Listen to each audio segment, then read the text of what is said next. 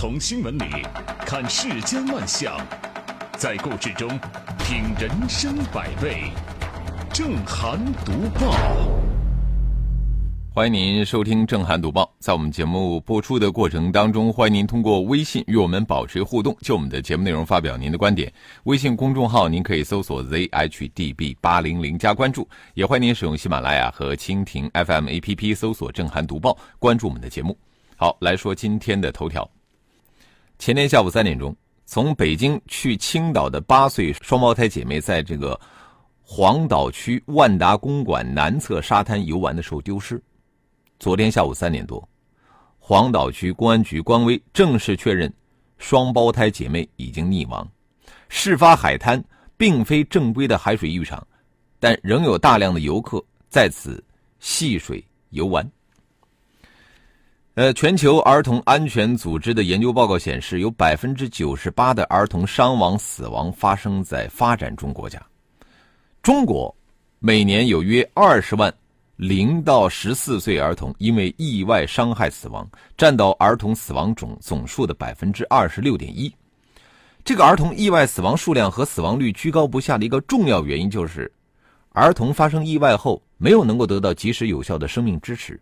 尤其是应急救护措施，儿童得不到有效的生命支持的重要原因，又要归咎于监护人的马虎大意。当人们在批评和谴责儿童游戏成瘾，并且纷纷献计献策，哎呀，怎么样让孩子远离手机游戏的时候，我们的父母、我们的监护人，他们同样被手机和被网络游戏俘获了心智。让人呢成天是心神不安，就连这亲爹亲妈，他们都没有办法专心致志的去照看孩子。看孩子的时候，手上一定会拿着一个手机，边刷手机边看孩子。啊，哎，手机刷完了，孩子也不见了。媒体上隔三差五的就要报道说孩子已经死了，被车撞死了，或者被水淹死了。照看孩子的爸爸妈妈还在这儿玩手机呢。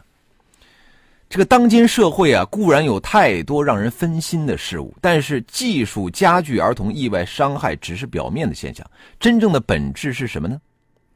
是人们在当今的社会啊，已经难以静下心来专注的去做一件事情，即便是没有技术的原因，也会有各种各样的其他原因让孩子去遭受意外死亡。公安部儿童失踪信息紧急发布平台微博，几乎每天都有一条甚至好几条失踪儿童的信息发布。这些孩子都是在监护人稍不注意，甚至一转眼间被拐走的。监护人的马虎和粗心，就是让拐卖者得逞的一个重要原因。我们虽然可以动用全社会的力量，以及让技术进步来防止更多的孩子发生意外和伤害，但是最主动和最强大的力量。还是在于监护人，带孩子的时候千万要收回心，千万要把手机放下，要提高警惕，把眼眼睛放在孩子的身上，把心思放在孩子的身上，不要让孩子发生意外，这是一辈子最大的事业，也是最好的成就。谁看见过风？你没有，我也没有。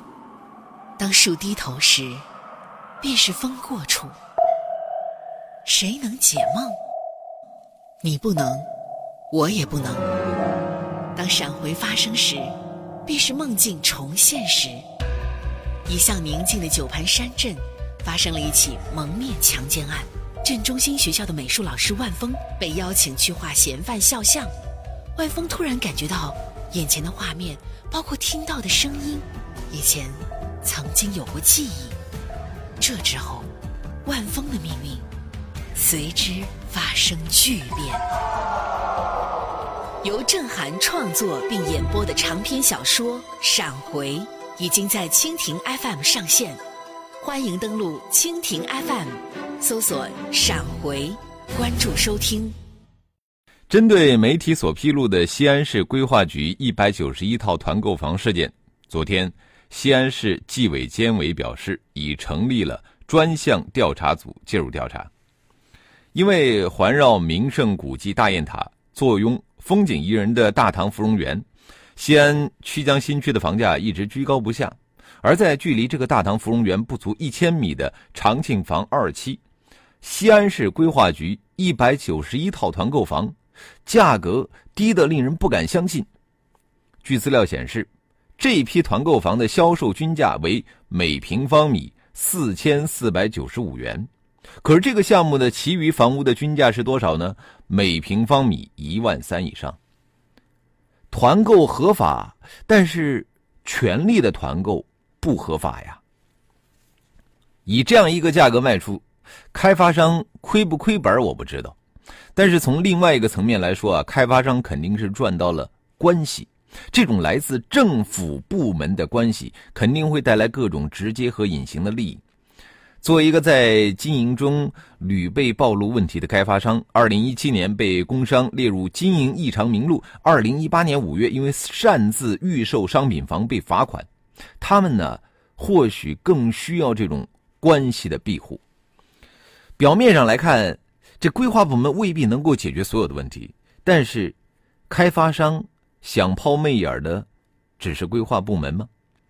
所以说啊，官方的调查也就被赋予了更高的要求，不只是彻查规划部门在关系房里边的表现，更要对所有的线索或者是苗头进行梳理。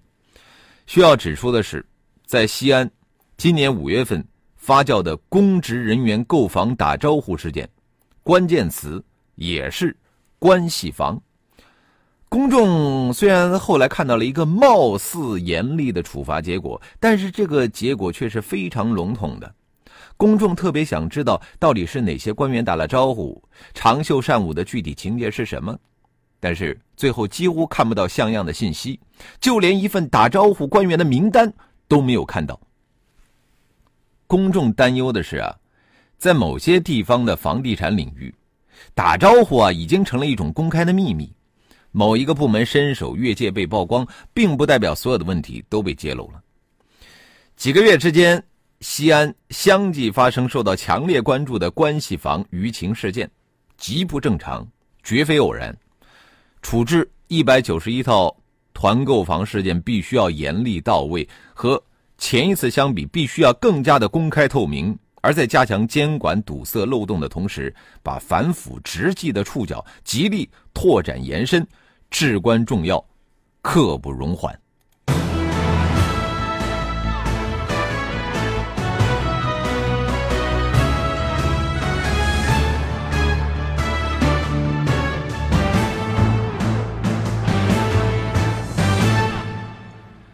这官员呢不应该有特权，呃，物业公司呢也不应该有特权呢。但是现实的情况真的堪忧。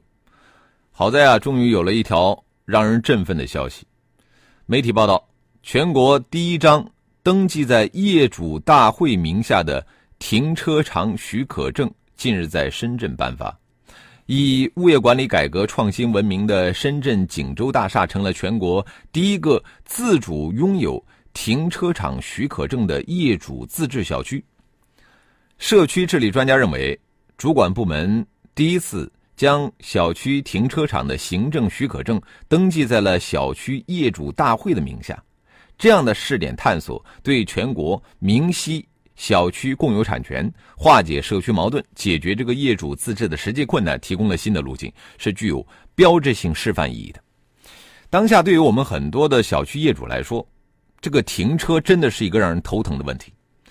近些年来呢，物业管理公司和小区业主之间的纠纷一直呈上升的趋势，其中相当一部分就是因为收取小区停车费而引发的。那么现在主管部门第一次将小区停车场的行政许可证登记在了小区业主大会的名下，那自然是让人振奋。这个案例。既让我们看到了业主自治可以达到一个什么样的水平，也透露了。政府部门对业主自治持积极开放态度的信息。当然了，首先必须说明的是什么呢？就是这个锦州大厦停车场它不存在产权争议啊，所以说才会有登记在业主大会名下的停车场许可证的颁发。呃，现实生活当中，我们多数小区的停车场的产权都很复杂，都很暧昧。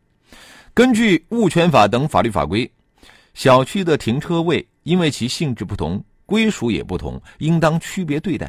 但也正是因为这种复杂性，使得现实生活中不少物业公司打起了擦边球，从而进一步激化了物业和业主的这个矛盾。那么，借鉴锦州大厦的案例，其实我们有了一个显而易见的思路：借全国开展不动产登记的契机，应该尽快的明晰各种停车位的产权，以确权来定分指征。还有啊，这个锦州大厦的全体业主，其实他们在二零零二年就已经被确认拥有了停车场的这个产权，但为什么直到二零一八年到现在？管理权和收益权才正式获得行政许可呢。原来啊，这是受到了旧的规定中业主委员会不得从事经营活动等条款的限制。那么锦州大厦的案例表明，只有打破束缚，业主自治，才可能走得更远。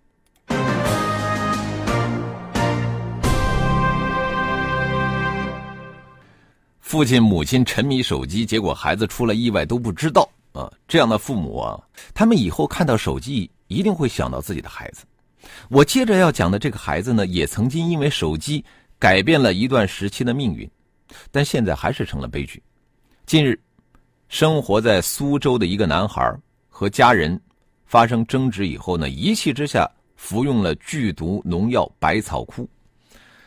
更令人意外的是，这个男孩竟然就是几年前爆红网络的。杀鱼弟小梦啊，在菜市场卖鱼啊，因为他杀鱼杀的特别快，特别好，然后被人拍了视频，就在网络上走红了。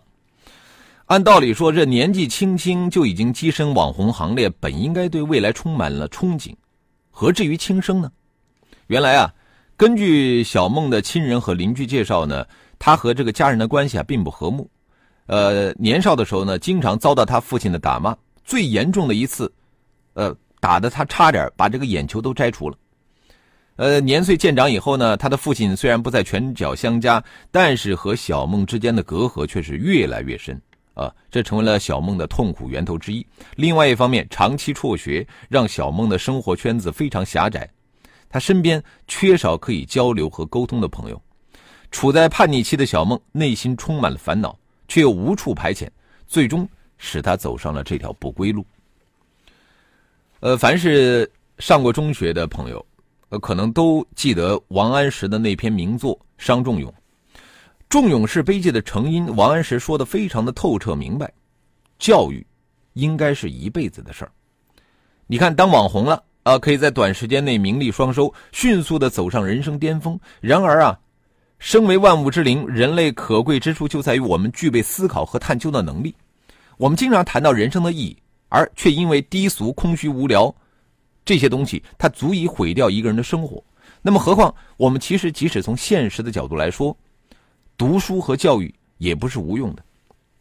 二零一八年中国大学生就业报告指出，本科生毕业半年后收入就略高于同期的农民工，而三年之后收入增幅为百分之八十四，这明显大过同期农民工百分之二十二的增幅。可见，教育。带给普通人的回报，它只会随着时间的流逝愈加的明显，而那些犹如过眼云烟的网红，未来还有几个人会记得呢？学校教育能够给予学生的不仅仅是文化知识啊，更是健全的人格，并且学会和他人相处的方式方法。校园时代的好友，有的时候往往可以相伴一生，成为一笔宝贵的人生财富。既得不到家庭的温暖。又失去了外界的交流的机会，杀鱼弟小梦的悲剧绝非偶然。昙花一现的网友网红效应和诱惑虽然不是原罪，但如果说不能够正确的对待呀，我觉得以后可能还会有更多的年轻人像小梦这样，成为下一个方仲永。在信息爆炸的时代，每天海量的资讯不是我想要的，我要的是角度、高度、深度和态度。关注焦点，拨开表象，直抵新闻背后的真实。正涵读报，真实才是大善大美。好，欢迎回来，这里是正在直播的正涵读报。接着我们来看一看微信平台啊，兔子罗杰说，西安市规划局肯定是用了拼多多，拼得多省得多。啊，兔子罗杰，我发现你非常幽默啊。许可知。所以说，那么多孩子考公务员是有道理的。人都不傻呀，呃，向阳花说，团购本身就是权力的寻租，规划局和开发商，你有求于我，我有求于你，这是赤裸裸的利益输送。老百姓怎么拿不到这么低的团购价呢？嗯，六零六四说，物业公司现在都成老爷了，深圳这么好的事儿，我连想都不敢想。上善若水说，物业公司无权垄断小区事务，小区可以没有物业公司这个仆人，但是必须得让业主团体建立起来，物业公司反仆为主，小区殖民化局面必须破解。我发现你用的这个这个殖民化这个词儿 有点恐怖啊。木子李说，看孩子玩手机的，骑电动车带孩子闯红灯的，不论男女，不论老少，都是混蛋。发个朋友圈，孩子没了，终生悔恨去吧。不灭，他说一路没有伤害，不被人贩子拐卖，没有性侵，没有校园暴力，一路成长到结婚生子，顺顺利利的人生，已经是非常大的福报和幸运了。的确啊，这么说真的很多人会有感受啊。我们要学会感恩。呃，布丁说，想想我自己从小到大好几次遇到很危险的情况，我爸妈已经是我知道的父母里边看孩子很周到细致的了。一个人想平安终老。真的太不容易，更加不想生孩子了。我这种容易焦虑的性格，可能会担心到累死。嗯，那你这种心态的确是现在这个，呃，孩子的这个出生率啊，新生人口出生率下降的一个原因啊，原因之一。呃，大猫说：“我也是有女儿的人，听到这个新闻头皮发麻。这一生我什么都不求，只求我的孩子、我的家人和自己能够平安健康就行。”闭上眼睛看世界，说经常听到看到小区存在不少的空房，呃，有被人称为鬼宅。我很想知道这些房子到底是在手在谁手中？现在不动产不是联网了吗？国家应该好好查一查啊，说不定可以让房价降一降。嗯，好，我们也欢迎更多的朋友可以就我们的节目内容来发表您的观点。我们的微信公众号您可以搜索 zhdb 八零零加关注。我们继续来读报。接着要说的还是网红啊，这个网红海水稻呢，最近遇上了麻烦。我们国家著名的水稻专家林奇宏近期发表学术文章指出，切不可因为有了海水稻而过于乐观。科技日报的记者梳理了围绕海水稻产生的种种争议，认为，其实海水稻的科学意义毋庸置疑，只是在宣传手段和推广路线上的确有。可商榷的空间。我们知道，海水的盐度呢，通常是百分之三点零到百分之三点五。但是由青岛海水稻研发中心研制，在去年测产中表现出色的一种水稻，这个水田里边的含盐量，它的浓度控制在百分之零点六。就是如果说我们说的这个配比灌溉，那么这个淡水呢，要占到了灌溉水百分之八十以上，啊。合着它还是这个淡水灌溉的，不是海水灌溉的。那么这就距离公众所理解的这个海水稻的概念相去甚远了。青岛海水稻研发中心说，他们的海水稻其实是耐盐碱水稻的俗称，啊，可以长在这个盐碱地和滩涂上。而水稻专家们说，其实，在他们这个学术界从来没有这样的俗称。那么既然如此，为什么非得用海水稻这样的名字呢？我们国家很早就在研究这个耐盐碱水稻，啊，全国也有很多支不同的团队在做，可是长期以来他们都默默无闻，而唯独青岛海水稻研发中心，哎，他们取了这个海水稻这个名字之后，就一炮而红，研发团队的各种荣誉利益就随之而来了。科学呢，最讲究的就是实事求是啊，丁是丁，卯是卯。做研究可以，但不要总想着抓眼球，就拿商业营销的这一套来来包装，这就丢了科研工作者应该有的严谨客观。这其实也是正是公众啊所担忧的地方。在盐碱地上种水稻的前景呢是非常光明的，科学家呢应该有这个雄心和毅力啊，也要耐得住寂寞啊，一点点的去把这个梦想呢变成现实。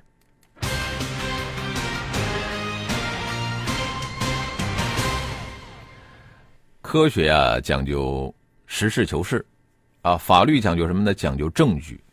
在二零一七年一月九号，在河北唐山发生了一起追赶交通肇事逃逸者，致其被火车撞亡的案件。目击者朱振彪一路报警，一边呢追赶肇事者张永焕，最终啊，张永焕在疾驰的这个火车前结束了自己的生命。而在此后的四百多天里边，朱振彪不仅没有享受到作为一个见义勇为者该有的舆论褒奖。相反呢，却收到了张永焕家属索赔六十万的起诉书。就在近日，法院最终驳回了张永焕家属的诉求，而朱振彪也终于收到了来自官方的见义勇为行为确认书。啊，昨天，中央电视台采访了他，还原了事实的经过。见义勇为反被诬告，这样的事例，这些年呢，我们见识的实在是太多了。很多案例由于没有办法还原现场，所以最终就陷入了，呃，公说公有理，婆说婆有理的那种罗生门。而朱振彪这一回，他为什么能够洗脱争议呢？啊，主要是得益于他很明智啊。他在追赶这个张永焕的时候呢，他拿着这个手机啊，全程跟拍，哎，因为有了这些资料，他证明了自己，最终帮助自己洗清了质疑。相比个案的圆满落幕，其实我们更愿意看到的是什么呢？我们更愿意看到制度层面的精进完善啊，比如舆论呼吁多年的好人法。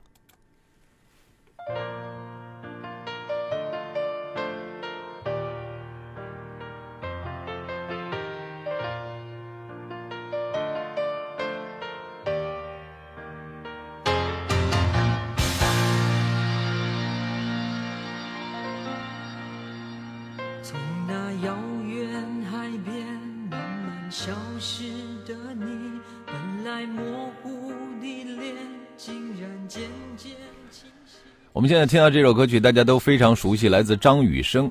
呃，歌曲的名字叫《大海》，这是张雨生为了怀念自己的妹妹而创作的一首歌曲。张雨生的妹妹，呃，十五岁，也是在大海中溺亡。我们今天把这首歌曲也送给在青岛溺亡的这对双胞胎。我们也希望以后再也不要发生类似的事故了。